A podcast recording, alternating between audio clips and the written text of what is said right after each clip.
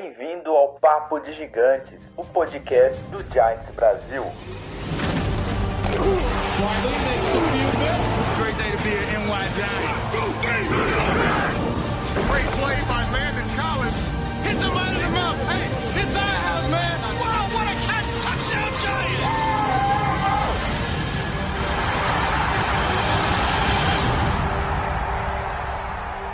Fala galera do Gigantes Brasil, beleza? Estamos aqui ao vivo para nossa última live de Gigantes antes da live do draft, focada em todas as 32 escolhas de primeiro round que acontecerá na próxima quinta-feira. Nós estaremos ao vivo aqui a partir das 20h30 e hoje aqui comigo no canal está o Lennon Guidolini. E aí, meu caro Lennon, beleza? Beleza, tudo certo, galera? Quinta-feira, cada dia mais perto. E hoje a, a pauta aqui é exclusivamente o draft. Nós falaremos somente disso hoje, o dia, ah, o dia não, né? A noite toda na, nesse programa. Nós vamos, obviamente, falar dos Giants, nós vamos focar mais nos Giants, mas antes disso nós queríamos até é, falar um pouco antes das outras escolhas e dos assuntos do dia, que o, começando por um bem bacana que aconteceu no final dessa tarde, que o Rob Gronkowski, ele voltou da aposentadoria e assinou o contrato com os Buccaneers. Na verdade, ele não assinou o contrato direto, ele o, os Patriots trocaram ele para o com os Buccaneers porque foi aparentemente um pedido do do Mr. Tom Brady. E aí, Leno, começando por esse assunto aí, antes de a gente entrar no assunto live, draft, é... o que, que você tá achando desse negócio aí, cara? Rapaz, eu, não, eu não vou falar que eu sabia que o Gronk voltar, mas surpresa nenhuma, nenhuma, nenhuma. O tio Bill consegue umas trocas que a gente não consegue nem explicar, chapéu, cabeça. Tom Brady usou a influência dele e o Patriots ganhou, ganhou demais, demais a ponta. É, todo mundo vai falar, quarto round é nada, quarto round não sei o que, mas é uma pique a mais por um cara que estava aposentado, chance nenhuma de voltar. Um cara que perdeu peso, as fotos dele, se você procurar no Google agora, você vai ver que ele está bastante magro. É um cara que vai ter que voltar em forma, um cara que vai ter que voltar a fazer exercício, se adaptar à rotina. Tá certo que ele é um atleta nato, né? Então tenho certeza que ele vai conseguir. Sim mas conseguir uma quarta pick de um cara desse, cara, é, é, impressionante. Parabéns pro Patriots. Mais uma vez conseguiu fazer o pod de mágica. Draft 2, o filme tem que ser com o Tio Bill agora. Não, sem contar, gente. Vocês entenderam o tamanho dessa jogada do Tio Bill, o quanto a gente admira o Tio Bill. Eu admiro o Tio Bill, eu falo isso abertamente e até parece que eu sou torcedor dos Patriots. Mas, cara, ele conseguiu trocar o, o Rob Gronkowski, aposentado, um, mais uma escolha de sétima rodada por uma escolha de quarta rodada com os Buccaneers. Os Buccaneers estão dando all-in nesse, nesse draft, nessa intertemporada, para ganhar um, um, um, Super Bowl que, se eu não me engano, não vem desde 2003, né? Quando os Bucks ganharam pela última vez. Eu vou até levantar esse, esse, essa informação. É... Foi sensacional isso, foi sensacional, foi impressionante. Mas. Cara, não, não tem muito o que falar. Só dar parabéns pro tio Bill. Ó, parabéns, você é um, um gênio mesmo, cara. Não, e o, o mais interessante do, do, da. Eu não tô dizendo que é loucura do Tampa Bay, não. Eu acho que, tipo assim, é um cara que vai acrescentar no time uhum. e, e, e, vai adicionar muito, por quê? E quem conhece o, o ataque do Tampa Bay, é, eu conheço muito porque eu sempre gostei de ter jogador de Tampa Bay no Fantasy, aí eu sempre vi alguns jogos dele. Mas se você analisar, eles usam muito dois Tyrants na formação deles. Principalmente porque, é, primeiro tem o OJ, que é um excelente Tyrande, mas se esperava tipo 10 barra 10 dele, hoje ele não rende 10 barra 10. O Howard, é, ele está rendendo 5 ou 6, ele é muito eficaz no bloqueio, mas na zone e na red zone ele tem sido um, não um fiasco, mas tinha sido abaixo do regular. Quem fazia essa função lá era o Cameron Bridge, e todo mundo vai atrás dele no fantasy. Por quê? Porque justamente faz o touchdown. Então, é, o Gronk chega para ocupar um espaço específico que tem demanda, porque o Mike Evans, apesar de ser alto, ele, ele vai ter dificuldade porque ele tem o receive alto.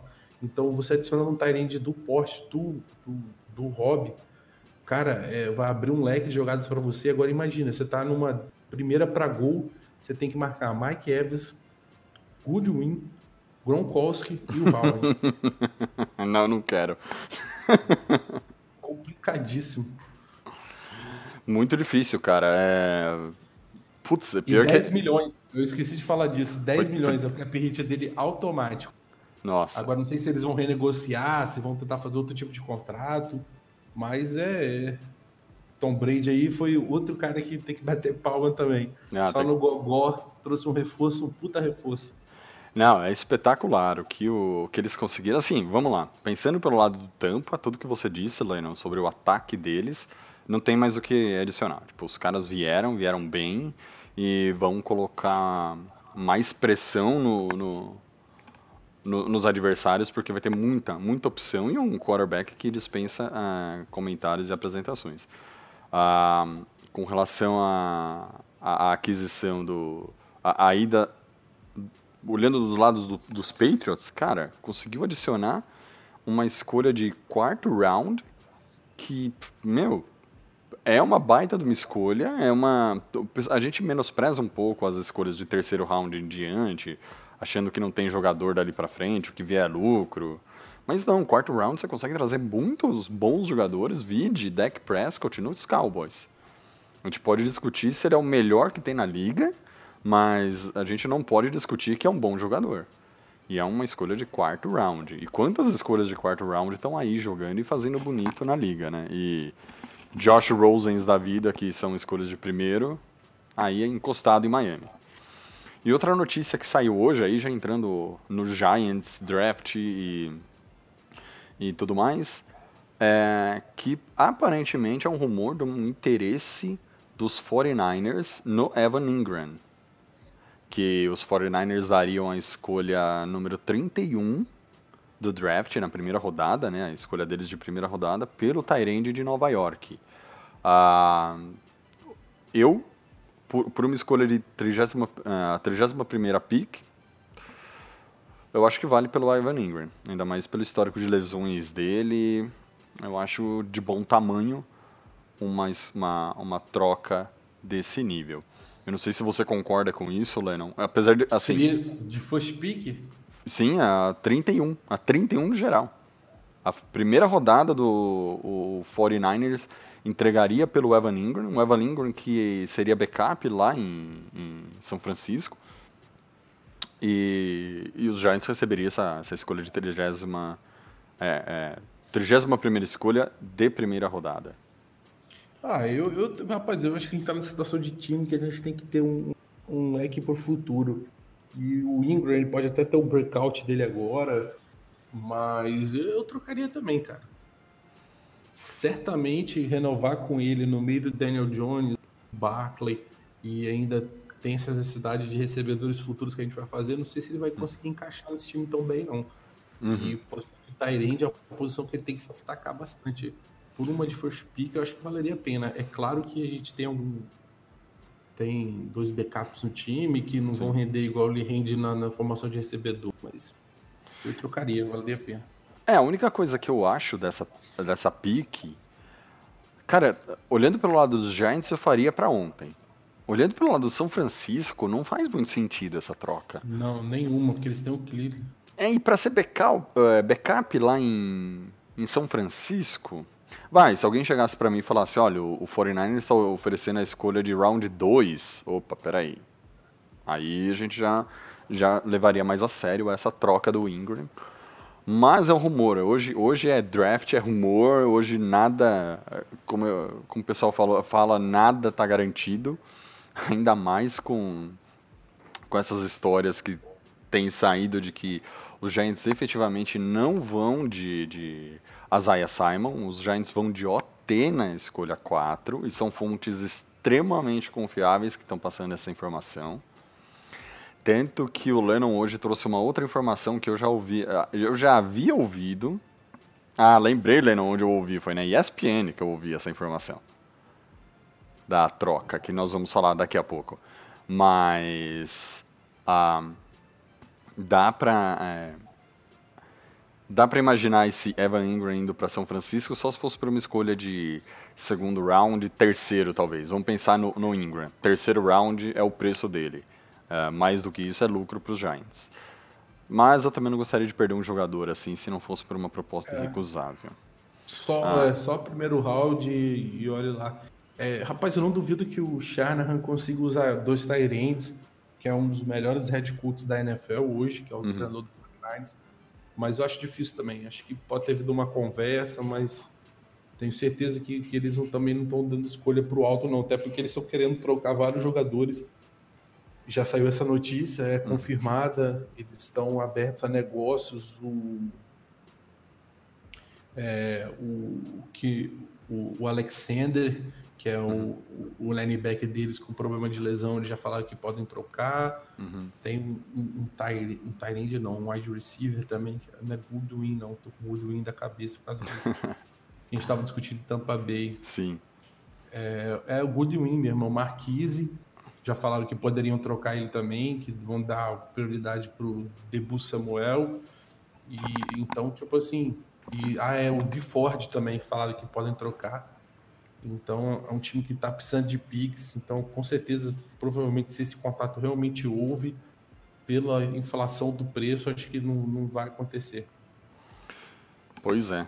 E aqui eu só gostaria, antes de, de qualquer. Antes da gente dar prosseguimento, aqui falar para o advogado Rodrigo Correia do Couto. Se você mora em Campo Grande, está ouvindo a nossa live precisa de um advogado, fale com o Rodrigo Correia do Couto, que é um baita de um advogado e está falando aqui que me ama mais que dólar, o, o, o Lennon.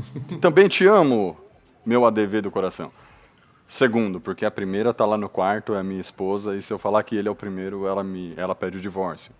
Mas Falando, continuando aqui na, nos rumores que trouxeram de trocas e live, draft e tudo mais, é, um, um, outro rumor que o Lennon trouxe hoje, e é um rumor que eu havia ouvido na própria ESPN, envolvendo a pick número 4, é a, a trade down do New York Giants. Isso poderá acontecer efetivamente e poderá acontecer com nada mais nada menos do que Atlanta Falcons. Conta um pouco mais aí do que você trouxe, Lennon, dessa, dessa informação. Eu vou, enquanto eu acho aqui a, a, a trade efetivamente, fala aí o que você acharia de os Giants receber, a princípio, é a 16 pela 4 e mais algumas outras picks que eu já vou falando aqui. Mas o que, que você acharia dessa troca dos Falcons com os Giants? É, seria a nossa. A gente daria a quarta, as duas de sétimo, que é 239, 248.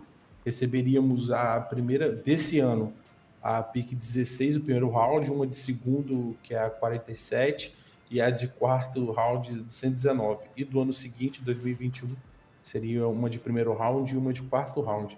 Eu trocaria na hora, cara. Não, Sem sombra de dúvidas trocaria sem, sem nem pensar duas vezes, porque são duas picks de first round. É, a gente ganharia duas picks de first round e uma de segundo, que teria dois titulares já esse ano por uma pick só. E no ano que vem a gente teria duas pick, cara. Isso para o nosso time seria fundamental. Não falo nem pela quarta, mas que também é pique, dá para achar jogadores bons. Mas isso aí abriria um leque para a gente muito bom. O pessoal lá do grupo ficou preocupado que, ah, na, na 16 não vai ter quase jogador nenhum. Mas a gente tá falando da 16, não tá nem na metade do draft. Nossa. Tá na metade certinho, já 32 times. Mas você vai ter um leque de jogadores que podem ou não estar disponível. Assim, não tô aqui para discutir quem vai sobrar e que tipo de mock você tá vendo, mas você pode ter certeza que existem possibilidades reais de estar tá o, Jude, por exemplo, uhum. de Alabama, wide receiver, o, o Murray, linebacker de Oklahoma, é... Assim. Uma lista. Não, eu tenho, hum. eu tenho uma lista aqui do é, Fans Speak. Mesa, eu tenho uma lista aqui. Não, Pode e, falar. Desculpa, eu acabei te cortando. Tu continua o seu raciocínio aí, por favor, Lennon. Não, era isso mesmo. O Huggs, o wide receiver, o Terry, o CB de Clemson, é, o Justin Jackson, que é do de LSU, o Hennessy, que é o center, que tá todo mundo querendo subir por ele. Uhum. Qualquer pique aí, o Baum, o Uncle, qualquer pique aí já, já, já dava pra gente trabalhar aí, pelo menos aí o futuro do time muito melhor do que ter uma no quarto geral. Sim, é que assim, uh, eu acho que essa troca realmente faz muito sentido. Por um motivo. Nós precisamos do, do Isaiah Simon, que é um linebacker, sim, a gente precisa. Mas os Falcons, eles, tão, é, eles, tão, eles dariam esse caminhão de escolhas pelo Isaiah Simon por um único motivo. Atlanta em 2019 não tinha linebacker no time. Eles já sabiam isso desde 2019. Eles passaram o ano inteiro sem linebacker. E aí agora eles chegam em 2020, qual que é a maior need do Falcons? Linebacker. Então, tudo bem que não que não acho que tudo isso, todo esse monte de pique talvez não faça tanto sentido, mas faz sentido a troca sim. A troca com os Falcons, no meu ver, é que mais faz sentido, porque a gente iria para o meio da tabela, a gente provavelmente teria ali de OT disponível. Pro, sei lá, o Andrew Thomas é de meio de tabela. O Tristan Wirfs e o Jedrick Wills é, são top 10, não estariam lá conosco. Ah, mas teria o Beckton, é, o Josh Jones e o Austin Jackson ainda disponíveis para nós pegarmos. Eu estou dando um geral assim nos OTs, eu estou falando bem por cima. Um relatório que a gente recebeu do FanSpeak, é um site americano que cobre é, cobre é, esportes americanos no geral e eles têm essa e eles vão fazendo essa análise de jogadores. Eu estou aqui na lista deles de OT por rodada, assim, tipo por é assim o, o, o teoricamente, é um jogador dali do, do, de sétima, oitava posição de escolha, oitava pique. Então, eu acho que faz muito sentido porque a necessidade dos Falcons em ter um linebacker é assim, é absurdamente é, superior às dos Giants. Eles estão literalmente sem ninguém, ninguém. Eles têm o Dion Jones, que é inside linebacker, mas outside, cara, eles não têm absolutamente ninguém. Entendeu? E se viesse por esse caminhão de escolha que o Lennon falou, que é a 16 desse ano, a 47 do, do segundo round esse ano, a 119, quarto round desse ano, nossa, pra ontem pra trocar. Eu não tô nem pensando no ano que vem, Lennon. Tô pensando só neste ano. É, assim, os Giants saem é, fortalecidos num nível absurdo, porque essa pick 47 dos, dos Falcons, quer ver? Tô até com a, com a lista de pick aqui, a 47 deles é a escolha, acho que é 16 também, a escolha 15 da rodada 2. Ou seja, é uma acima do que eles estão na rodada 1. Entendeu? Então, cara, é, é um. Se esse rumor se concretizar, é algo que se chegar lá quinta-feira, por volta das nove e meia da noite, que é a hora que o Giants provavelmente fará a escolha, e aí falando assim, o Atlanta Falcons faz uma trade com os Giants e escolhe o, o Isaiah Simon. Cara, se for por esse caminhão de, de dinheiro que eles estão despejando aqui em, em Nova York, eu pegaria. Uh, é, isso, antes da gente prosseguir aqui, eu gostaria de pedir aqui a opinião do, do Igor, que acabou de chegar aqui conosco. Tá, Igor? Tá nos ouvindo? Estou sim, fala aí, gente. Boa noite. O Igor aqui, nosso, nosso Twitter man, nosso responsável pelas melhores e maiores informações do nosso Twitter. Uh, você chegou a ouvir o que a gente comentou aqui dessa troca dos Falcons, que é um rumor bem antigo e bem bem bem forte que tem que, que tem falado-se ultimamente? Chegou a ouvir aqui o que a gente comentou ou você quer que eu repita para você? Eu escutei uma boa parte, eu escutei uma boa parte. O que, que, você acha disso? Se vier esse caminhão de pique aí para pela nossa escolha número 4, o que, que você acha que vai vai com fé ou hum, vamos ver? Uh, eu não faria essa troca. sinceramente, eu acho que a gente vai voltar muito no draft e eles não estariam dando coisas o suficiente. Bom, bem a gente tá no top 5 do draft, a gente iria pra 16. Uhum. Eles teriam que oferecer mais coisa pra gente conseguir voltar tanto, sabe? Eu não acho que um segundo round e um quarto round é, seria o suficiente. Sem contar a Eu fa- eu first pick faria- do ano que vem. Tem a first do ano que vem também. Ah, tem a first do ano que vem? Tem a first Tem, do ano que vem e, e uma quarta do ano que vem. A gente receberia Ah, cinco então- e mandaria então tudo três. bem, então, então tudo bem. Se eles derem duas first rounds, tudo bem. Mas sem uma outra first round, eu não faria essa troca de forma alguma. Concordo com você nesse ponto. É, eu só tinha comentado. Agora- Pode falar. Sobre a troca em si, eu não sou tão a favor, não. Eu não. Não gostaria de voltar tanto nesse draft, sinceramente. Até mesmo porque. Na 16 talvez a gente não pegue um dos hotéis top 4. É, É, bem possível. Ah, com, Então- o, o- com o cenário de hoje, que a mídia tá realmente muito difícil de, de sobrar algum AT. É, mas eu não digo nem questão do AT, isso aí tem o draft seguinte, vão ter outras é, outros drafts para fazer isso acontecer, mas assim, a gente vai ter boas outras opções e o time tem mais need. Uhum.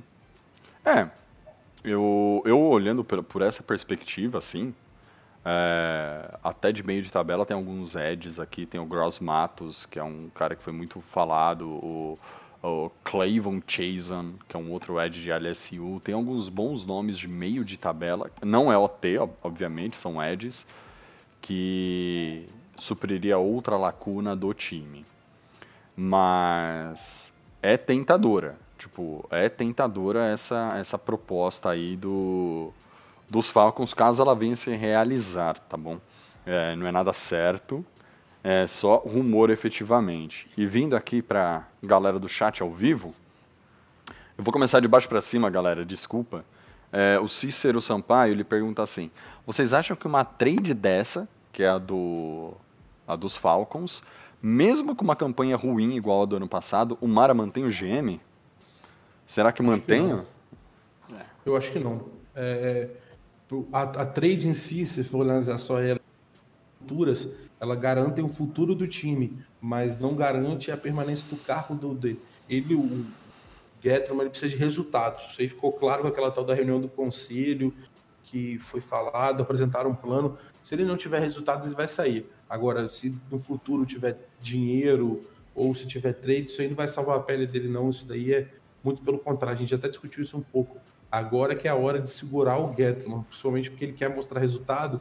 Aí talvez ele gaste dinheiro demais em certas contratações, é, ou ele faça besteira no draft e pegue jogadores que vão causar efeito agora, mas não no futuro. Uhum. E a gente já até debateu isso muito. O fundamental agora é não deixar acontecer o que aconteceu com o Reese no passado, quando ele trouxe aquelas três contratações, o Rabbit, o Vernon e o, o Snacks. É, gastou uma tonelada de dinheiro para tentar trazer um resultado e não conseguiu. As outras trades foram. A maioria foi mandada embora, acho que só os Snacks, que foi, ah, os Snacks e o Vernon foram É, trocados. foram trocados. É, o, o Jack Rabbit ainda, ainda causou um pouco antes de ir embora, né? Tipo, eles, ele ainda saiu falando que não devia, brigando com todo mundo e caindo fora, né? É, então, realmente, não pode acontecer com o Reese. E você, Igor, você acha que fazendo isso o DG é, roda? Sinceramente, não, não, é difícil dizer, porque por mais que tenha muita gente querendo na cabeça dele, era pra ele ter saído nesse último ano. O Mar é um um ano é muito complicado, né, gente? A gente não sabe o que ele vai decidir fazer da vida dele. Uhum. Ele tem muito poder, tem essa visão antiga e tudo mais. Ele gosta muito do DG, trabalhou muitos anos com a franquia. O Giants tem esse negócio de não se desfazer das pessoas, sabe? Então, eu, eu acredito que sim, mas não dá pra ter certeza. É, eu, eu acho que acho que assim 51% do emprego do, do, do David Gettman é garantido pelo Mara.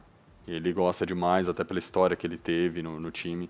Pra quem não sabe, John, o, o, o David Gettman, ele esteve nos dois Super Bowls, nos dois últimos Super Bowls do Giants, ele era parte do staff técnico.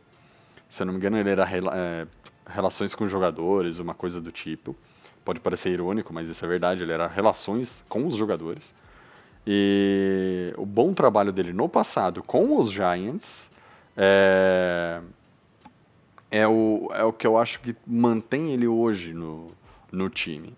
Eu confesso que se for para ele perder um, emprego, faz essas trocas. Pelo amor de Deus, faz essas trocas para ontem. Mas concordo também com, com o que foi dito. É, ele põe em risco o emprego dele. O próprio Cícero fala aqui no site que o, o, o time não faria, o, trade, o Giants não faria o trade down, porque senão o DG arriscaria o, o emprego dele. Se fosse alguém mais jovem, no car mais recente no cargo, que teria um respaldo, poderia até fazer essa troca. É, e outra questão que é levantada aqui, do Ingakui, o Marcos Filho, ele fala assim, e o Ingakui brigando para sair, será que dá? Eu acho que se a gente faz uma trade down, recebe esse caminhão de, de, de escolhas, eu trocaria algumas pelo Ingakui, mas eu tenho um porém no Ingakui. Se eu fosse os Jaguars, eu trocaria o Ingakui para ontem. Porque ele já. Imagina você pagar franchise tag nesse jogador, que vai ser ali em torno de 18 milhões, para ele ser banco. Você comer 18 milhões da sua, da sua, da sua, do seu cap para o cara ser banco. E aí? Eu trocaria. Tipo, eu, Jaguars, trocaria ontem o Ingakui. E eu, Giants, ofereceria um, um terceiro, quarto round e falaria para os Jaguars assim, ó, vocês já vão perder, cara. De uma forma ou outra. Ou vai perder o jogador porque ele vai querer sair, ou vai perder financeiramente porque ele não vai jogar. E aí? Uma boa? Eu, eu queria saber, cara, a data exata das tags. Porque na minha cabeça, é, no, quando você fecha o 53 elenco, aí se for lá, dá para esperar bastante. Aí o Diego não seria tanto essa pressa. Mas tem que confirmar essa informação. Estou procurando aqui. Se o Hugo quiser falar alguma coisa, eu vou procurar aqui. Você, então, é... os Jaguars vão perder bastante quanto mais demorar para essa troca acontecer. Uhum. Porque o, o jogador tem atacado bastante o time nas redes sociais. Tipo, bastante mesmo. Brigou com o executivo do time outro dia, essa semana mesmo. Tá brigando com o executivo do time.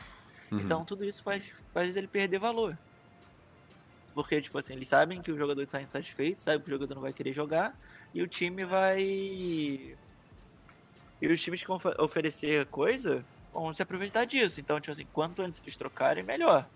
Sim. Eu, eu acredito que ele vai ser trocado durante o draft e vai acabar sendo menos que um primeiro round se eles demo continuarem demorando tanto. Porque imagina você, se eu não me engano, a tag para a posição do, do, do Ingakui é uns, em torno de 18 a 20 milhões. Eu não tenho essa informação precisa, mas é por ali. Imagina você ter esse jogador no banco. Uma coisa é você contratar o jogador, ele não performar durante a temporada e você colocar ele no banco.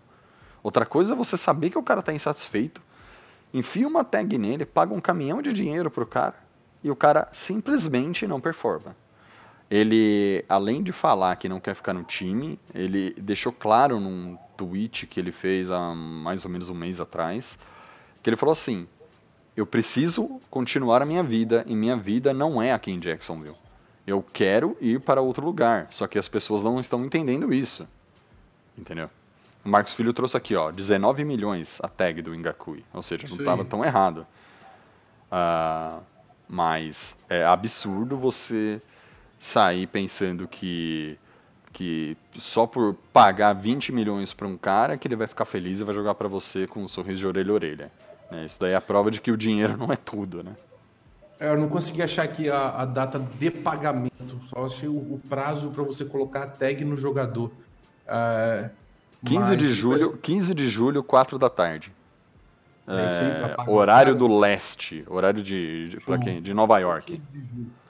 Tá ótimo, então. Qual que é o pensamento de qualquer trade? O cara, quanto mais obrigado ele fica no contrato, seja por tag ou que o contrato ele tá acabando no ano, e o cara fica pedindo para sair, mais o valor dele decai. Aí a gente tem, por exemplo, o Snacks. O Snacks estava no nosso time, era o último ano de contrato dele, ele já ia sair assim, em questão de dois ou três meses, ele ia virar free agent. Aí o Getman foi trocou ele por uma de quinto round, eu não lembro especificamente, acho que é isso.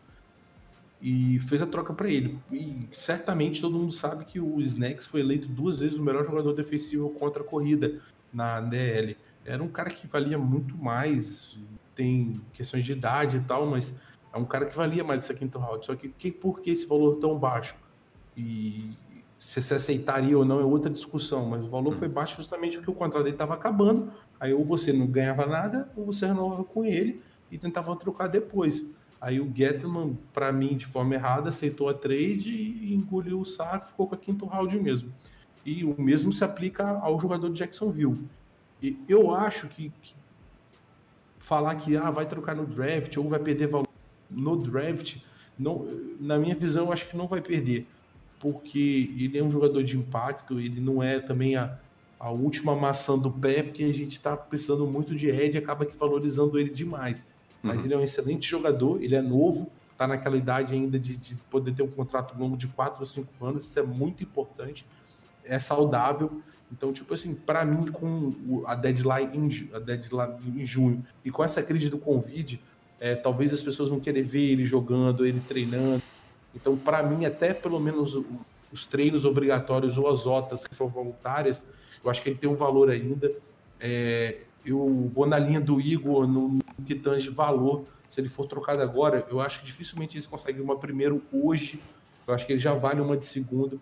De primeiro seria um, um, um desespero, porque pelas declarações dele, que ele já falou que quer sair, ele bota na rede social que ele não tá feliz, ele quer ser pago. Então, tipo assim, a situação já se agravou muito. Então, pagar de primeiro round que Jacksonville quer trocar, sabendo que no ano seguinte ele vira free agent, já começa uma contradição enorme. Então, para mim, hoje, se você falar assim, chuta aí um, um, valor, segundo round ou menos, já hoje. Mas eu acho que eles conseguem segurar isso aí até pelo menos começar a passar essa questão da Covid, se vai ter temporada ou não. Tem outras questões importantes aí que tem que ser levadas em conta. Sim, e eh, então o pessoal pergunta aqui, mas se os Giants teriam cap, porque o Ngakui valeria 19 milhões. Mas aí é questão de como você negocia é, o salário, Marcos sim, Filho. Fatalmente, você... na mesma negociação do contrato dele. É, porque o que você pode fazer assim, supondo, eu vou contratar um Ngakui, ele vale 19 milhões por ano, vamos, vamos arredondar para 20 para ficar mais fácil, 5 anos, 100 milhões. Eu posso falar para ele assim, Ngakui, eu te pago 10 milhões no primeiro ano, só que eu faço um contrato com você garantido de 70 milhões. É, e só para deixar claro também como é esse valor é full garantido. A gente não pode uhum. sumir esse valor ou diminuir.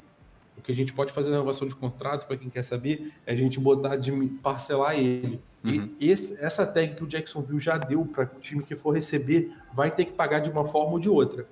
Vai ser dead money já específico. Agora, o que ele pode fazer é parcelar isso, distribuir isso durante três vezes ou quatro durante os anos de contrato que ele fechar o novo.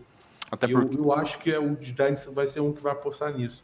Sim, até porque a, o, o, que acontece com, com os contratos da NFL, eles dificilmente você é, um, é o Kirk Cousins, né, que tem 100% garantido, se eu não me engano. Dificilmente você vai ter 100% garantido. Então, normalmente, não, não importa o seu nível, não importa quem é você na NFL, você vai dar um contrato de 100 milhões. Os caras te garantem, sei lá, 60% do contrato. Os outros 40 você tem que jogar partidas. Você tem quarterback, lançar para touchdown, uh, wide receiver, receber para touchdown. Uh, você tem muita coisa que é estar no rooster, você tem coisa que é estar. É, tem a assinatura do contrato. Então, basicamente, assim, uma parte é salário, que aí o jogador recebe em 16 parcelas durante o ano, uma por rodada. Você tem a assinatura, né, que entra nesse garantido. Aí você tem os variáveis. Rooster bônus, por exemplo, é um que se você tiver no elenco durante a temporada, você recebe aquele dinheiro. Entendeu? Uh, você tem o do workout, que é para os treinos. Normalmente esse, esse, workout é 100 mil dólares que eles pagam para o jogador. Ah, você foi para os treinos lá, os não obrigatórios, obrigatórios, você vai ganhar 100 mil. E, obviamente, a reestruturação. Quando ele joga na reestruturação, ele põe esse garantido lá dentro. Por exemplo, o Nate Solder tem, esse ano, 2 milhões e meio de reestruturação. Por isso que ele está pegando 19 milhões e meio esse ano. Então ele tem uma, o cap hit do Nate Solder é tudo isso. E outra coisa que o próprio Marcos Filho trouxe é Os Giants têm em torno de 17 milhões de cap. Sim, mas a, os Giants hoje não estão com o rooster fechado. Tem 70 jogadores no ativo. Então você tem muito jogadorzinho ali ganhando 50 mil, 60 mil, 70 mil, que a hora que você cortar aquele monte de gente, é, dá uma grana legal para aumentar esse, esse cap. E claro, nós temos, é, já vamos entrar aqui no draft, para esses 20 minutos finais, para falar sobre o quanto o draft impacta no, no, no, no, no cap dos Giants. Uh, e para entrar no assunto draft agora, Lennon. O Eduardo Manfredo, ele, ele, ele falou assim, ó. Concordo que tem que proteger o Daniel Jones com a OL. Mas não adianta nada ele passar para 3, 4 touchdowns e a defesa entregar 5. Eu iria de Simons. Assunto draft, exclusivamente a partir de agora, Lennon. Você tá ali no, na pick 4. E aí? Qual Cara, que é? Qual que é para você? Ataque consigo, ou defesa? É, eu não consigo entender essa dicotomia tem de botar um cara na frente do outro com tanta facilidade. Me, uhum. me deixa meio cabisbaixo, mas não como crítica, mas é como assim: é, você tem duas needs no time: uhum. OT e linebacker, ok? O linebacker, o JP aqui do Dejada já falou que, porra, foi a fala espetacular do cara. Se for para trazer o linebacker, só vai pegar passe, a quarta pick não vale, cara. Não vale. Então você tem que trazer um, um leque de opções pro Simon juntos. Então vamos supor que, independente disso, a gente só vai levar a need em consideração. Você tem duas needs. O esporte é coletivo, todo mundo concorda nisso, o futebol uhum. americano. Então, tipo assim, e o Giants tem que ter em mente que ele não vai resolver todos os problemas dele agora. Ah, o pensamento é o seguinte: qual que é mais difícil de achar talento hoje? Eu não estou discutindo quem vai ser a trade, quem vai ser o linebacker, Estou discutindo as posições. Galera, é OT, cara. Vocês vão me desculpar, mas é, é, é, muito mais difícil achar hoje um OT, um cara que seja titular no time, chegue para adicionar, do que o linebacker. Isso aí é um fato. Hoje os OTs estão cada dia mais valorizados. Prova disso que os defensive ends e OLBs, eds, o valor deles estão crescendo à medida que o preço do contrato dos OTs sobe, porque tá difícil de achar cara na posição. Então, tipo assim, você tem uma need grande. Eu não ficaria nem um pouco chateado com a TI. Depende de quem. Aí a gente entra em outro debate. Mas como eu falei, a gente está falando da posição em si. Então, se você pega um OT ou o Simons, para mim, cara, eu estou feliz com os dois resultados. Acho que para mim são duas posições que a gente tem need e vão ser dois caras que vão chegar para serem titulares. Isso é o mais importante. Então vão ser caras condicionados no time. Ah, aí o Eduardo falou a questão do ataque. Cara, a gente tem que começar a consertar o time por algum lado. Você tem que. Eh, isso você vai concordar comigo. Então, hoje a gente pega um, um, defensor que pode mudar toda a defesa, o pensamento de forma de agir, como vai ser, porque é um playmaker nato, que é o Simons, ou a gente pega um AT e tenta pressionar o Daniel Jones. Mas mesmo que a gente pegar um AT, não tem garantia nenhuma que o ataque vai funcionar. E mesmo que a gente pegar o Simons, não tem garantia nenhuma que ele vai mudar a defesa. Então, tipo, a incerteza existe para os dois lados, cara. Eu, eu peço ao torcedor do Giants não descarte a, a, possibilidade de um AT, por quê? Porque um AT tá difícil de encontrar. E a gente tem quatro ou cinco nomes aqui que são assim fenomenais. O que a gente pode discutir é até qual pique cada um vale, até onde a gente pode pegar. Mas na quarta aqui a gente tem três opções assim realmente boas para o time. Caras que vão chegar com técnica para ser titular. Então, tipo assim, a gente tem que começar. Eu não ficaria triste, para mim, qualquer uma. Mas se fosse para escolher uma hoje, eu começaria pelo Simons, pelo fator potencial que ele pode causar no time como um todo. É mais do que um OT. Uhum. Não é porque é mais importante, mas é, é, é aquele famoso do, do, do termo do poker lá que a gente está comprando o potencial do cara. O teto que ele pode crescer é, é muito maior do que um reflexo que um OT faria. Agora, eu tenho certeza que é, aí é tarefa de casa, cara. O Joe Judge tem que saber assim, ó, vou pegar um linebacker aqui, o Simons, vou ter que trabalhar esse cara de uma forma putamente diferente. Tipo assim, o cara vai ser, o treinamento do cara vai ser completamente diferente. Então tem uma série de fatores que tem que ser levados em conta também. Sim. Mas eu escolheria Simons, por quê? Pelo potencial de transformação que ele pode causar no time.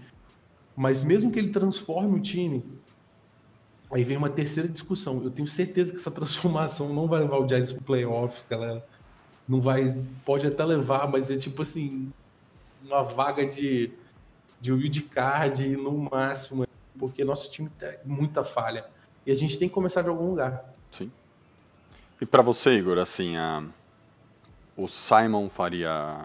O Isaiah Simons faria é, sentido, não faria? OT realmente é, é, é, a need, é difícil de conseguir. Aproveita que o Dave Gettman tá te olhando ali ó, na, na janelinha do, do YouTube e manda a sua opinião aí, cara. Olha, eu acho que hoje, hoje, o Simon seria uma melhor opção na quarta, porque além de tipo assim, a gente precisar de um playmaker, de um capitão absurdo, de um jogador diferente, sabe? Uhum. Um jogador que possa preencher várias posições, um jogador que possa fazer mais, não só o, o básico que a gente pede dele. E o Simons é um jogador que pode chegar a fazer isso, né? Uhum. Aí entra a questão do potencial que o Leandro falou.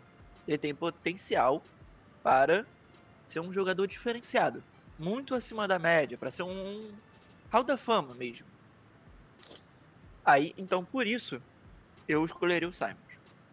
E outra coisa, eu não escolheria um OT na quarta. Não que não vale ou coisa do tipo. Mas é que, como o Leandro falou, OT é uma classe muito complicada de você desenvolver. Cada vez está mais difícil desenvolver OT e, e tá virando uma prioridade cada vez maior para os times. O valor tá aumentando absurdamente. Então, tipo assim, a gente tem uma quarta, tem quatro jogadores que eles consideram top 4. Na minha opinião, são, é um top 3, porque o Beckton não, não vale. Não conta, exatamente. O, é, o, o Beckton, você acha que ele não é. Ele não vale, não vale não. uma escolha alta? Então, é o que o pessoal fala. O Beckton é o cara que mais tem teto para crescer. Uhum. Só que na quarta pica você tem que pegar um cara que, que já tá vai pronto. chegar pronto. Exato. É, exatamente. Ele é top 5, ele não pode ser. Ah, não é porque ele tem um teto absurdo que ele. Não. Ele tem que chegar e ser um titular absoluto no time, sabe? Vamos Simon seria um titular absoluto, assim como os outros três OTs provavelmente seriam titulares. Vamos supor o Beckton então, é... vindo na segundo round, na pick 36, faria mais sentido, né? No, no Porra, você... Pra mim seria até mesmo uma pick perfeita, sabe? Uhum. É um uhum. jogador que você pode deixar atrás do. Acho que é Fleming e do, é do Solder. A Fleming e o Solder. Deixa, deixa, os dois, deixa os dois jogando esse ano, ou então, com certeza, um dos dois sempre se machuca. Vai se machucar no meio da temporada, ele vai ter tido um tempo de treino, ele vem e assume, sabe? Uhum. Seria um cenário perfeito pra gente. Sim. Agora, tirando isso, eu não consigo chegar e botar, por exemplo, o Solder pra, pro lado direito e botar o Beckton no lado esquerdo e defende o Daniel Jones aí, sabe? Desde o primeiro dia. Eu acho completamente irresponsável fazer uma coisa dessa. E... Agora, os outros, você tem uma chance maior de dar certo. A gente não falou os nomes, mas eu acredito que do você é o Tristão é, Wills, o Jedrick, o Wills, Wills e o Thomas. E o Andrew Thomas. Ó, oh, deixa, deixa eu tô com a lista aqui, Leno. É o Tristan Wirfs, que seria o top 1 de OT, de Iowa. O, Jed, o Jedrick Wills, de Alabama. O Andrew Thomas, de Georgia. O, aí vem o Mac Beckington, de Louisville e o Josh Jones de Houston. Esses são os top 5, agora os outros eu não vou nem entrar no, no mérito. Seriam esses os então, top 5 de, de OT. Esses três, esses três eu acho que eles podem chegar e serem titulares na NFL. Uhum. Mas Beckton não pode ser titular na NFL tipo, do primeiro dia, sabe? Não, não existe essa possibilidade. Ele é, é muito fraco contra o passe ainda. Ele o, realmente o concordo. Que ele é, quão absurdo que ele é contra o jogo corrido, ele é muito fraco contra o passe. Ele tá saindo no primeiro round unicamente pelo combine que ele fez, que foi tipo assim, um, impressionou um cara tão grande ser tão rápido. Mas foi só isso, ele realmente tem falhas. E eu não pegaria ele também nessa quarta pick de jeito nenhum. Acho uma tremenda irresponsabilidade. E o preço dele eu também colocaria no segundo round, apesar de ter certeza absoluta garanto isso aqui, eu acho impossível dele não sair no primeiro round no primeiro dia. E falando, você falou preço, eu queria só trazer uma informação que é bem, que é bem assim, é bem interessante. Uh, esse round 4 para os Giants, vai gerar um contrato total para o jogador de 33 milhões de dólares. Um cap de 6 milhões. Os contratos, normalmente do começo da, das, da, da, da, das primeiras piques, eles são de 5 anos, obviamente, porque você é, são 4 anos e mais um ano de opção. Dificilmente você não vai a, acionar sua opção de quinto ano com um jogador de, de top 5, obviamente. Mas eu fico pensando assim, daqui 5 anos para renovar com o Simons, o quanto isso vai pesar para o time. E aí minha pergunta do Simons é para vocês, o quanto ele seria viável para o time no longo prazo. Tipo, para uma renovação de um linebacker, sei lá, ganhando mais uns 12 milhões, até mais na renovação. O que, vocês pensam, assim, pensando um pouco agora no longo prazo, nessa primeira pique que custa esses 6 milhões de logo de cara, assim? Cara, a gente tá sofrendo com a posição de linebacker há tantos anos. Se ele virar nosso capitão, virar tipo um jogador absurdo no nosso meio de campo por 10 anos, eu pago quanto ele quiser, tranquilamente. tipo, não é uma coisa que é um problema em, em momento algum para mim. Mas deixa só rapidinho fazer um adendo aqui na informação passada Por favor. Lennon. O Beckton, ele ficou hypado graças ao Daniel Jeremiah que em algum momento nos mocks dele, ele, eu acho que foi no primeiro mock dele, inclusive, ele botou o Beckton pra gente e ninguém até lá, aquele momento, falava no jogador. Ninguém, ninguém fazia ideia dele. Achavam ele ok, mas ele ia cair lá pro meio do, no meio do draft. Aí o Daniel Jeremiah, que é um cara muito respeitado, simplesmente falou: o, Be o Giants deveria draftar o, Beck o Beckton e botou ele na nossa pique. Aí foi todo mundo ver o tape do cara. Aí viram que ele é absurdo no jogo corrido, porque ele é um mutante, né? um cara gigantesco. Só que o esquema ofensivo do time dele ajudava muito a ele. Por exemplo, ele teve muito, é, pouquíssimas reps de pass pro esse ano, sabe? E nas que ele teve, ele não foi bem. Então as pessoas também têm que lembrar disso. Mas só deixando claro aqui que foi graças ao Daniel Jeremiah que o Beckton virou o top 5, top 4. Ele nem era esse. E agora, continuando continuando sobre isso, eu acho que o Simons o Simons deveria ser a nossa pique porque, cara, a gente não tem um jogador desse tipo desde uhum. o do Pierce. Quantos anos tem que o Pierce se aposentou? Muito. Cara, eu tô tentando lembrar uns 5, Parece uma eternidade. Parece uma eternidade para mim. Não? É mais. Mais? Mais. Mais 5 anos, com certeza. Não, mas então, mais, tá certo. A gente tá em 2000... eu... Nossa, a gente tá em 2020, cara. Putz, não, faz mais. Eu vou procurar eu aqui. Acho que nessa classe a gente consegue. 2009, último ano dele. Lennon, depois Olha você passa dos, dos 30, você não conta mais. Não conta. Então, né, faz 11 anos já que, que a gente não tem São um cara desse 11 nível. 11 anos que a gente não tem um linebacker decente, gente. Eu ia um pouco. Agora, um OT, a gente, a gente até consegue achar, sei lá... O Eric Flowers. 11 anos, sabe? Não tem condição, mano. Eu pegaria por causa disso. É. Então, é, vamos fazer um raciocínio aqui de, de longo para veterano. De, e vamos supor que a posição seja 3-4 outside linebacker. Seria o nosso edge, que é o caso que é onde o, o, ele poderia se encaixar ou eles poderiam encaixar como middle linebacker na, na formação 3-4. Acho que ele tem preferência para jogar nas duas tranquilamente. O Simons não teria problema nenhum de jogar em qualquer uma das duas posições. Hoje, de outside em 3-4, para mim, o melhor é o Kalil Mack, veterano, e ele tá ganhando mais ou menos 23 milhões. 26,6.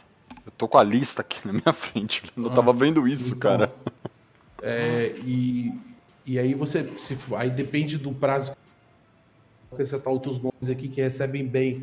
Sem olhar, Von Miller deve receber. Ah, Von Miller é o segundo. Da... milhões. Ó, só pra. Eu vou te falar o top 5 só para você continuar seu raciocínio, é o Kalil Mack com 26.6, Von Miller com 25.6, o Chandler Jones com 21.3, CJ Mosley dos Jets com 17,5 e o Zadarius Smith do Packers com 17,5.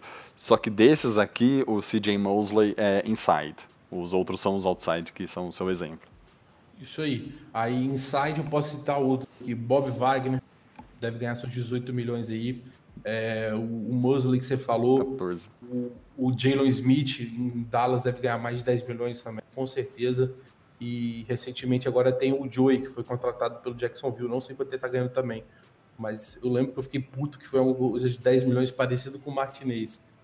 Então, tipo assim, dá pra você ver a diferença que um inside linebacker ganha de um valor, que ele não tem aquela função de edge, é um cara que vai só marcar mais prioramente de grosso modo, e você tem os caras que são edges, que vão fazer a técnica de avanço para o linebacker. Então tem uma diferença grande entre eles, vamos assim dizer, tirando o Bob Wagner, que ele é lança terrestre.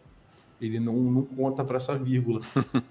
Então, tipo assim, mas vamos supor que ele. O, o, o Simons fique entre essas duas posições aí, fique variando. Se o Simons conseguir fazer boas atuações, não só pegar passes, é importante, um cara que vai avançar, um cara que vai jogar de safety, meu amigo, o céu é o limite para ele. Sim. Pelas, pelos quatro anos, mais opção de quinto round, o cara vai estar ganhando mais de 20 milhões com certeza. Fácil. Puro. É, é um cara jovem, um cara que não tem histórico de lesão, isso é importante. Uhum. Então, tipo assim, e é um cara que chega para ser titular, o cara, eu tô falando, um cara que, tipo, esse ano ele não vai ser, ele não vai ser capitão da defesa porque. É, acabou de chegar, né? Novo, é, acabou de chegar, rookie. exatamente. Não dá pra você dar um capitão pra esse cara, mas é um cara que faz uma atuação mediana para cima no Giants hoje, se ele ficar. Gente já ganha capitão tranquilo no ano seguinte, já vai ser destaque da defesa, porque não tem concorrência quase nenhuma. E aí vai ser um cara que vai liderar a nossa defesa, um cara que pode transformar. É, o Antônio Pisse, eu sou muito fã desse cara, justamente por causa disso. Era um cara que dava raça em todos, em cada segundo do campo que ele estava lá. Ele era inside, tipo assim, não, não era o Bob Wagner da vida, mas era um cara que tipo mudou a defesa do Giants. O, o Pisse lá atrás lá era uma confiança que dava pra gente, por exemplo, na época a gente usava a formação do nosso pass rush que o nosso antigo coordenador defensivo, como é que é o nome dele, cara, com o Paulo. O. Putz, agora você me pegou. Você vai pesquisar. É, que tinha nome. Pagnolo? De... Isso, exatamente. Espanholo, espanhol, ah, boa. É, ele, ele inventou um pass rush nosso, que não foi invenção dele, já ia conversar, mas ele usou muito, ficou famoso pelo título do Super Bowl com isso. Que ele botava quatro ou mais defensive ends para fazer o pass rush. Ele te deixava um nose tackle fazendo duplo, duplo gap que é aqueles dois buracos, ele ocupava pelo menos o center e mais um guard, e o resto todo mundo avançava, e os, os linebackers recuavam para esperar o passe ou pegar a corrida, e tinha essa confiança para fazer isso, por quê? Porque você tinha o Piece. Então, Entendi. tipo assim, o, o linebacker pode mudar essa defesa, o Simons tem potencial para isso, eu ficaria, porra, infinitamente feliz sabendo que ele tá lá no time, é claro que aí vem aquela questão de novo, não para ficar repetitivo, mas do que o, o, JP falou aqui, bicho, é um cara que você vai ter que saber usar ele. Não adianta chegar lá e fazer um, um ABC com ele que, bicho, a gente vai ficar puto, frustrado, vamos ficar insatisfeito.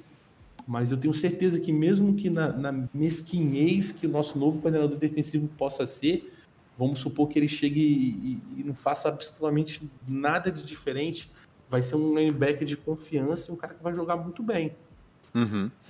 E, não, e, e, sem contar que, claro, eu viajei muito falando daqui cinco anos. A gente precisa primeiro ver se o cara vai performar, né? Obviamente. Mas é, você falou dos outside, na lista de top 10 de, de salário de linebacker, sete são outside. Só três são inside, que é o Bob Wagner, que você falou, o Miles Jack de, de Jacksonville, e o outro é o Sidney Mosley de, do, dos Jets. Eles são os inside linebackers listados aqui como os top jogador, como os top da posição. Que e... joga muito o Mosley, tudo respeito a ele, era de... para quem não mas ele só tá ganhando esse valor também super alto porque ele foi pro Jets, ele virou free agent, aí ele naturalmente ganhou mais em outra franquia. Sim. É, e talvez isso seja uma, um dos motivos do Leonardo Williams ter saído de lá, né? Porque os Jets sabiam que ia ter que pagar um caminhão de dinheiro pro cara ficar. Né? Então. E falando de tackles, no, no, no, no geral aqui, né? O, o, os salários dos top 10 aqui, o, o décimo que mais ganha como tackle ganha 13,5. O mais bem pago da liga é o, é o RT de Las Vegas, o Trenton Brown. Depois vem o nosso maravilhoso Nate Solder. E o Trenton Brown pega 21 milhas e meia por ano e o Nate Solder 19 milhões e meio por ano para você que está aí é, levantando cedo para ganhar seu salário suado. O Nate Deus, Solder sem fazer nada ganha condição. 19,5. Não, o Nate Solder 19,5. O Trenton Brown 21,5. Não, não. Que isso, cara? 21,5 pra um RT, isso é muito dinheiro. Exatamente, por isso que os Raiders estão muito bem. Paga tudo pro RT. É, inclusive eles tiveram uma, eles tiveram uma OL muito boa esse ano, inclusive. Sim. Não, mas eu concordo com você, é muita, Durante muita, o- muita coisa. É muita coisa para RT mesmo. Tanto que a gente pega aqui, a maioria tem dois RTs, esse top 10 aqui. O outro é o Lane Johnson, do, dos Eagles, que ganha 15.9. O resto é tudo LT, tudo left tackle. Mas eu não acho que o Nate Solder valha isso, tá? Pela temporada que ele teve no passado. Mas tudo bem. Temporada passada ele ainda teve um problema familiar muito pesado. O filho dele estava fazendo um tratamento sério, eh, se eu não me engano, contra câncer. E o filhinho dele tem menos de 5 anos, então acho que isso também influencia um pouco no jogador. Mas não dá para tirar a culpa dele da, da péssima, da péssima temporada que ele fez ano passado. Ah, mas falando aqui dessa pique de 6 milhões da número 4, então acho que é um pouco. A, a informação que chegou hoje, né, Lennon e Igor, de um, de um cara que é muito próximo do, dos managers do New York Giants, apesar da gente querer muito, muito, muito, muito, muito um, um linebacker, e seria o, o Isaiah Simons, é que é quase certo de que os Giants vão ou de OT ou de trade down.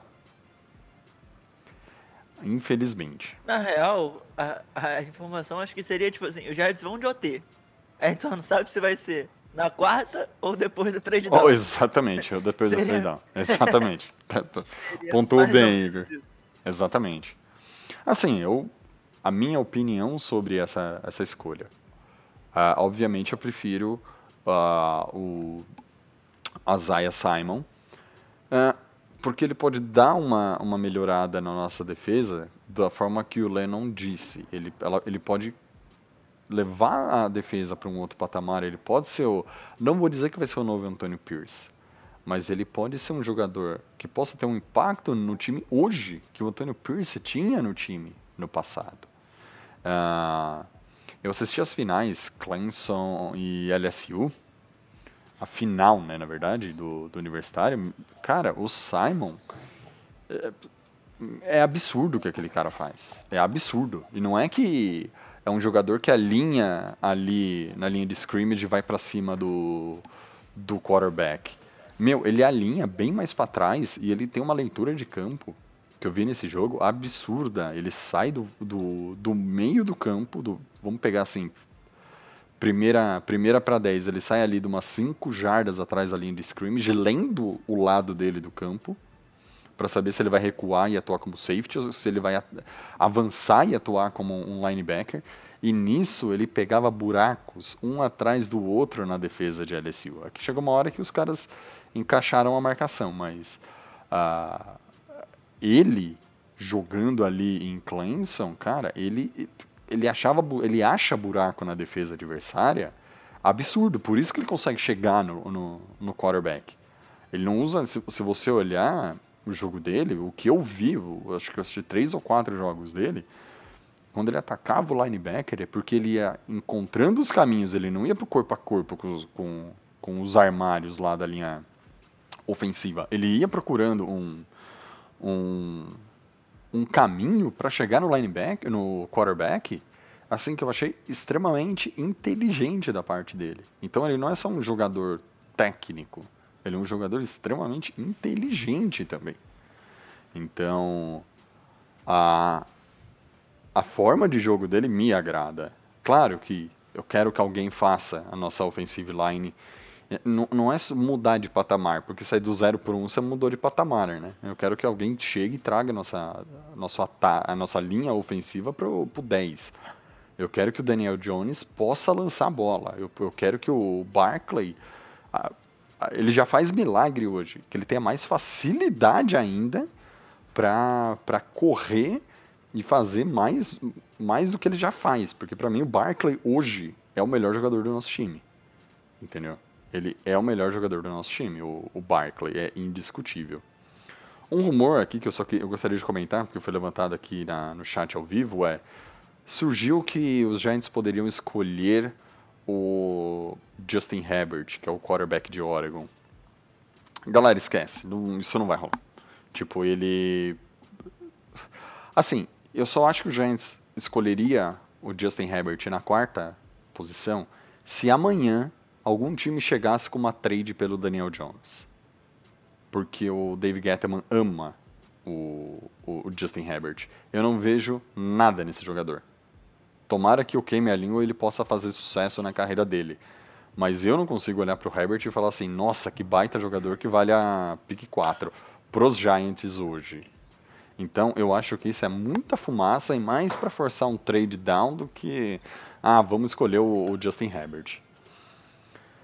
Ah. eu, eu, não vou ficar em cima do muro. Eu vou fazer o seguinte, então, para deixar esse pensamento. Quem acredita nesse boato? O David Gletman, o Gletman, quando ele draftou o Daniel Jones, o que, que mais foi falado naquele período, cara?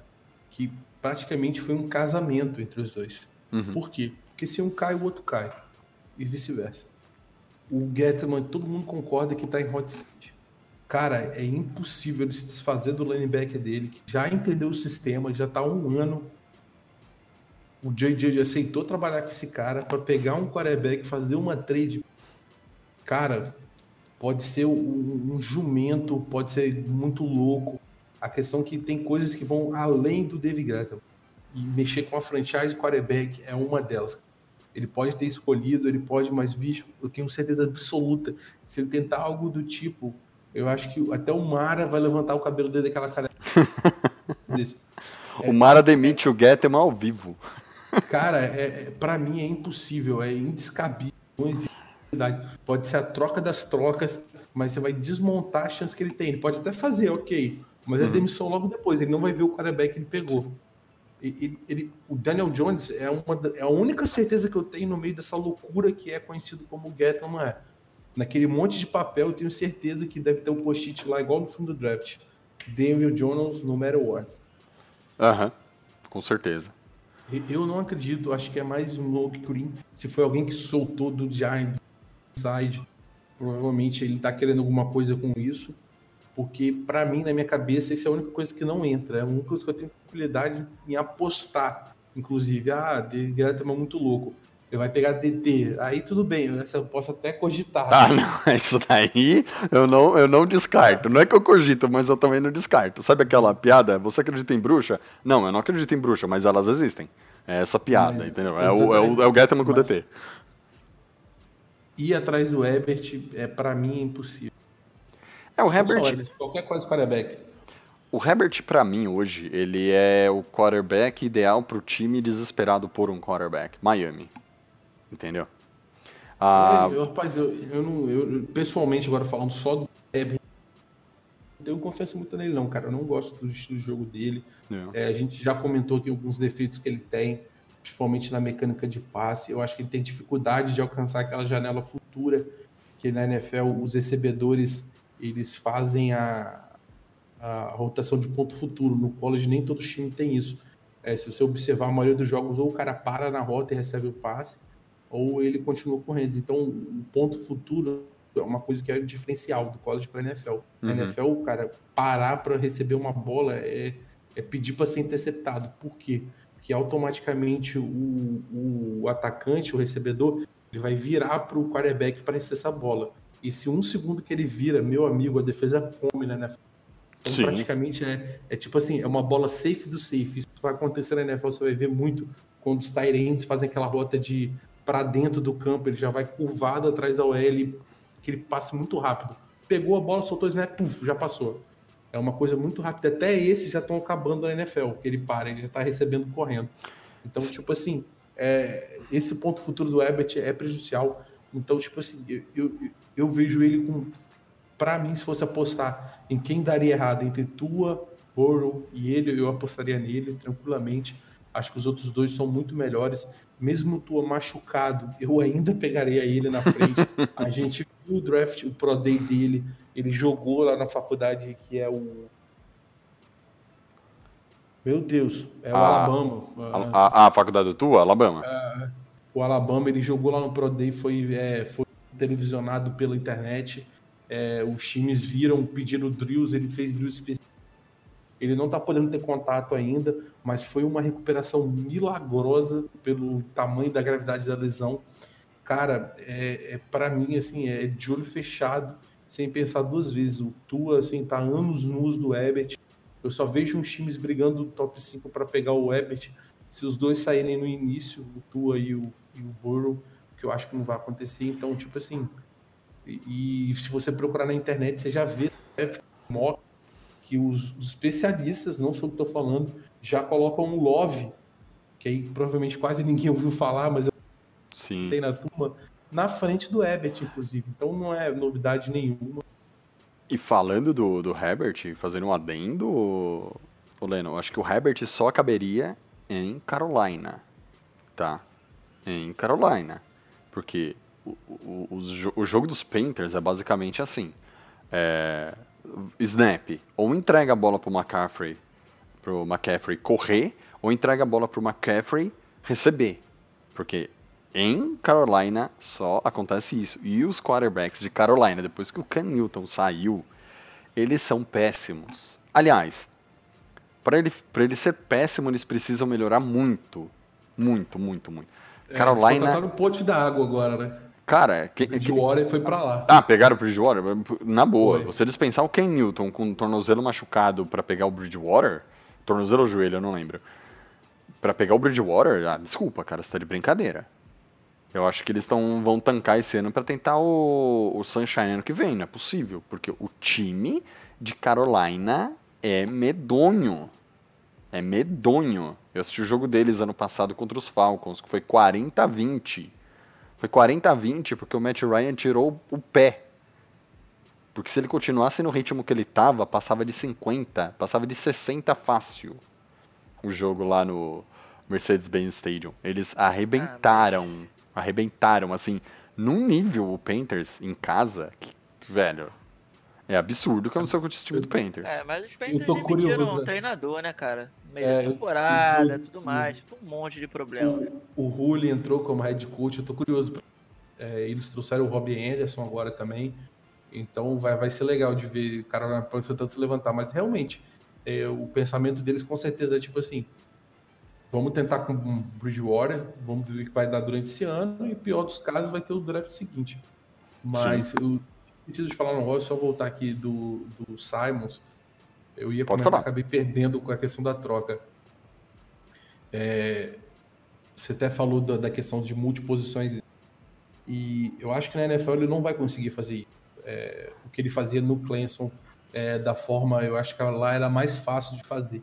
Mas, por exemplo, o que, que a gente está comprando na NFL e os times também estão comprando nele?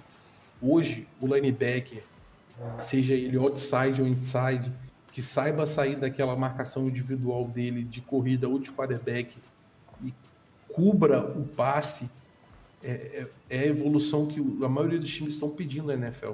Isso está cada dia mais difícil, o cara ser bom tanto na, na corrida quanto no passe. E é o exemplo do Martinez, todo mundo pisou nele porque ele é ruim na marcação de passes.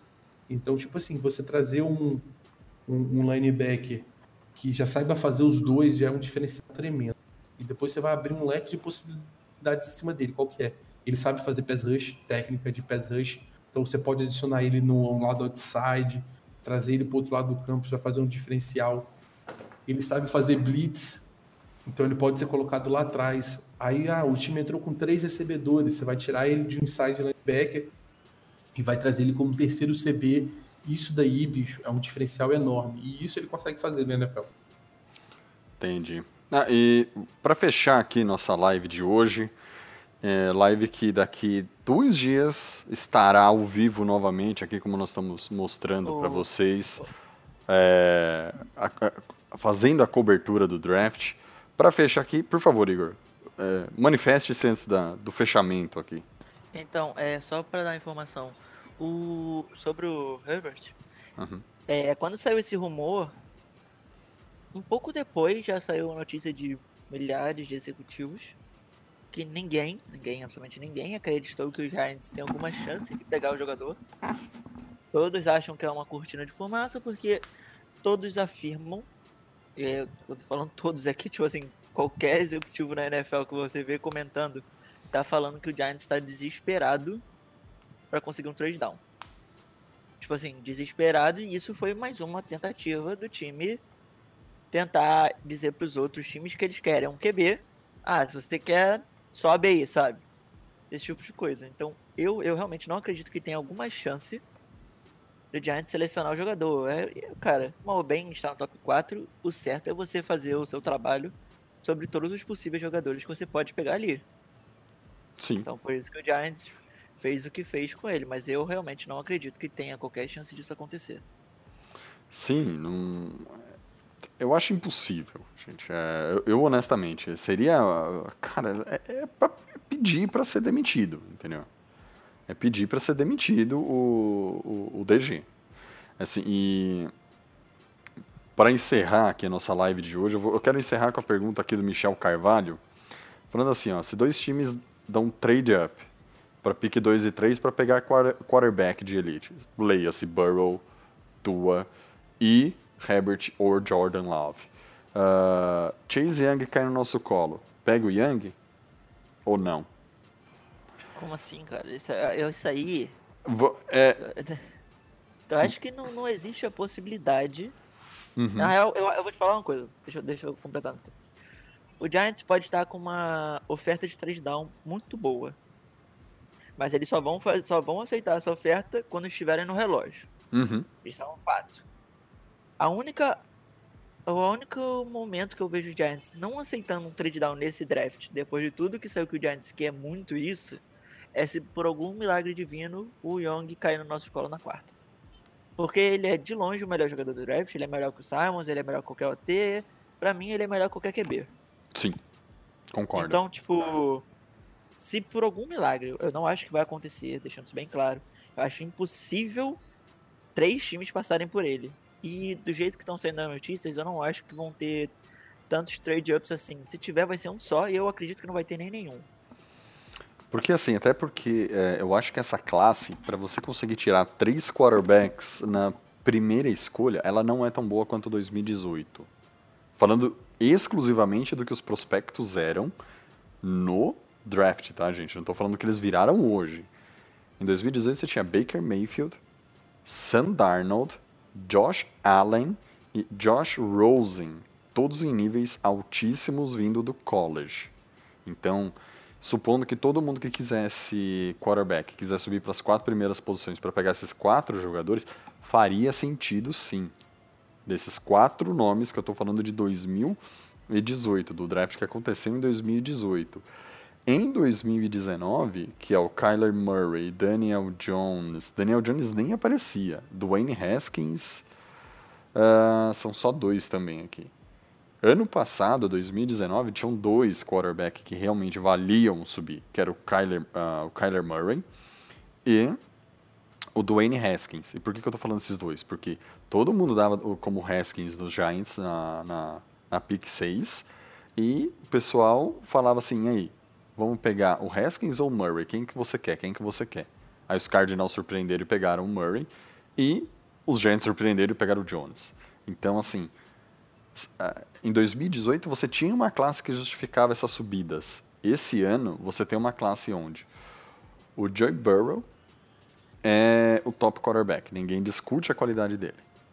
O Herbert é questionável e o Tua tá machucado. Jordan Love é um jogador de terceiro round para cima.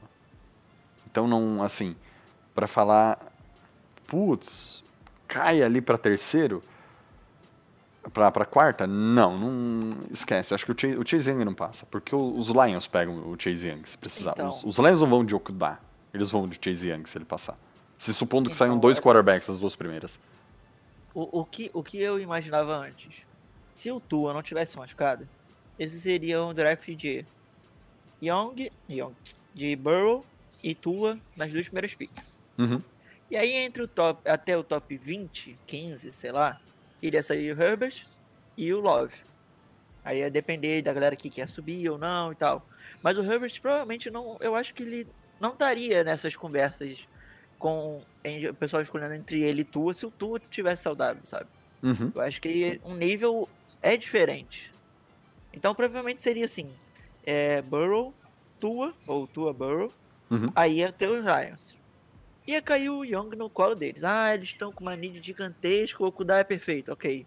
Cara, é pass jersey, tá ligado? O pessoal não deixa. Ed, não deixa passar Ed. E, e, tipo assim, o pessoal tá avaliando o Young como melhor que os irmãos Boza, melhor que o Garrett, sabe? Não, o cara o- estão avaliando ele como se ele fosse o Jesus Cristo da, da posição. Então eu acho que é muito impossível que, mesmo se tivessem dois quarterbacks na primeira e segunda, que os Lions deixassem ele passar. Por isso que eu, eu não tive esperança em momento algum da gente draftar ele, mas, sei lá, né? É o draft da NFL, tudo acontece, é uma doideira absurda. É, o, o, o DG ele vai de Panther na, na, na pick 4, aposta. É. Cara, E pra você, Lennon? ele só não indo de DT já tá muito longe. Ah, já tá. Já tá é, pode ir de Panther, é, long snapper, qualquer coisa, mas por favor, não venha com DT de novo, né? E você, Lennon? Pra Cara, fechar aqui o dia. É, Faz a pergunta de novo, cara. Eu fiquei pensando que eu O ponto é, ah, supondo que o Chase chegue na quarta, é escolher o Chase ou vender essa pick bem caro pra alguém? Basicamente a pergunta é, essa. Eu concordo com o que o Igor falou, concordo. Eu agora entendi. É, realmente tem que esperar, não tem como deixar passar o, O Chase Young por proposta nenhuma fazer antes. Aí se o cara fazer a tra- trade antes do, do draft, aí tudo bem, e vai que ele sobra, aí não é culpa do, do Getman, não é que o Getman é ruim, fez de propósito, mas eu também acho que o, o caminho certo, o melhor cenário é esse que o Igor falou. Esperar até a hora lá e fechar um pouco antes essa trade, já sabendo que o Chase Young não tá nesse. Né, Não bolo. vai estar nessa, nessa É porque Esse top- mal ou é- bem, mal ou bem vai que, sei lá, ele faz um trade down, tipo, e o Young tá lá, sabe? Mano, eu acho que Exatamente. nem o DG se perdoaria disso. Não, aí é demissão na certa, cara. Ah, o, o, o, Fora a nossa o Yang, né? sim. E o Yang, o Yang infelizmente vai, vai jogar contra nós duas vezes ao ano, pelo menos, infelizmente. Vai jogar aqui e lá, né? Mas vai fazer o quê? Acontece. É, é o jogo, mas espero que o, que o Azaia esteja na nossa defesa para também lá em Redskins o pessoal fale, porra, o, o Azaia vai jogar duas vezes contra a gente, aqui e lá. E galera, muito obri- obrigado aí por acompanhar a nossa live hoje. Foi, é, foi uma live um pouco maior porque ah, nós queríamos falar mais de draft, falar exclusivamente disso, falar das principais notícias e, e- focar muito na nossa primeira pick. Agradecemos demais a presença de todos vocês aí. É, lembrando que no dia 23, às 8h30, além da cobertura da- do draft, a gente vai ter uma super promoção com o nosso parceiro da Sweet Up Imports. Então, quem estiver aqui ao vivo na live vai ver a promoção para comprar, pra, o, descontão que vão dar para compra de camisa da, da NFL, é, NBA, é, todas essas, essas, essas jerseys que são difíceis de encontrar no Brasil, o pessoal da Sweet Up Imports vende. Então, fiquem atentos aí que na, que na quinta-feira a gente começa meia hora antes do, do horário oficial de abertura do draft. E vai ficar com vocês aqui as 32 picks, né, Lennon? E Aham. esperamos não ter nenhuma decepção na pick 4, com aquela decepção momentânea que tivemos ano passado. E mais ou menos em uma hora e, um dia e 22 horas estaremos de volta aqui na live com alguns convidados especiais, um convidado especial já confirmado aí. E com o meu fiel escudeiro de sempre, o Lennon. O Igor vai estar aí também com a gente?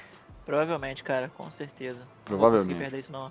Exatamente. Igão vai estar aqui com a gente, o meu fiel escudeiro Lennon também. Então, Igor, boa noite. Muito obrigado aí pela sua participação, cara. Valeu. Valeu aí, gente. Foi mal eu atraso aí de sempre, padrão. Tudo por uma pizza. participar. Tudo por uma pizza. É. Por causa do coronavírus, cara. Os entregadores não podem mais subir aqui no prédio. Tem que ir lá buscar. Ah, é, lembrando, muito bem lembrado, galera. Fiquem em casa, fiquem em casa e ouçam o. e acompanhem-nos pela live do, do, do dia 23 de abril. E Lennon, pra, como sempre, muito obrigado aí, meu fiel escudeiro. Valeu aí pela sua presença, pelos seus conhecimentos, sempre muito. Muito. Sempre ótimos, cara. Quem dera, cara. Tem muito que aprender. Tamo junto, quinta-feira, tô ansioso. Já tô preparando aqui o filme Draft pra gente assistir duas vezes e criar uma expectativa maior pra depois se frustrar mais ainda. Beleza.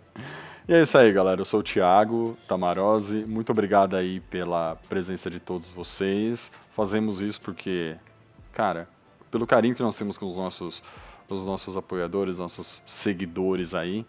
Muito obrigado. Até quinta-feira. Tenham todos uma boa noite. Um abração.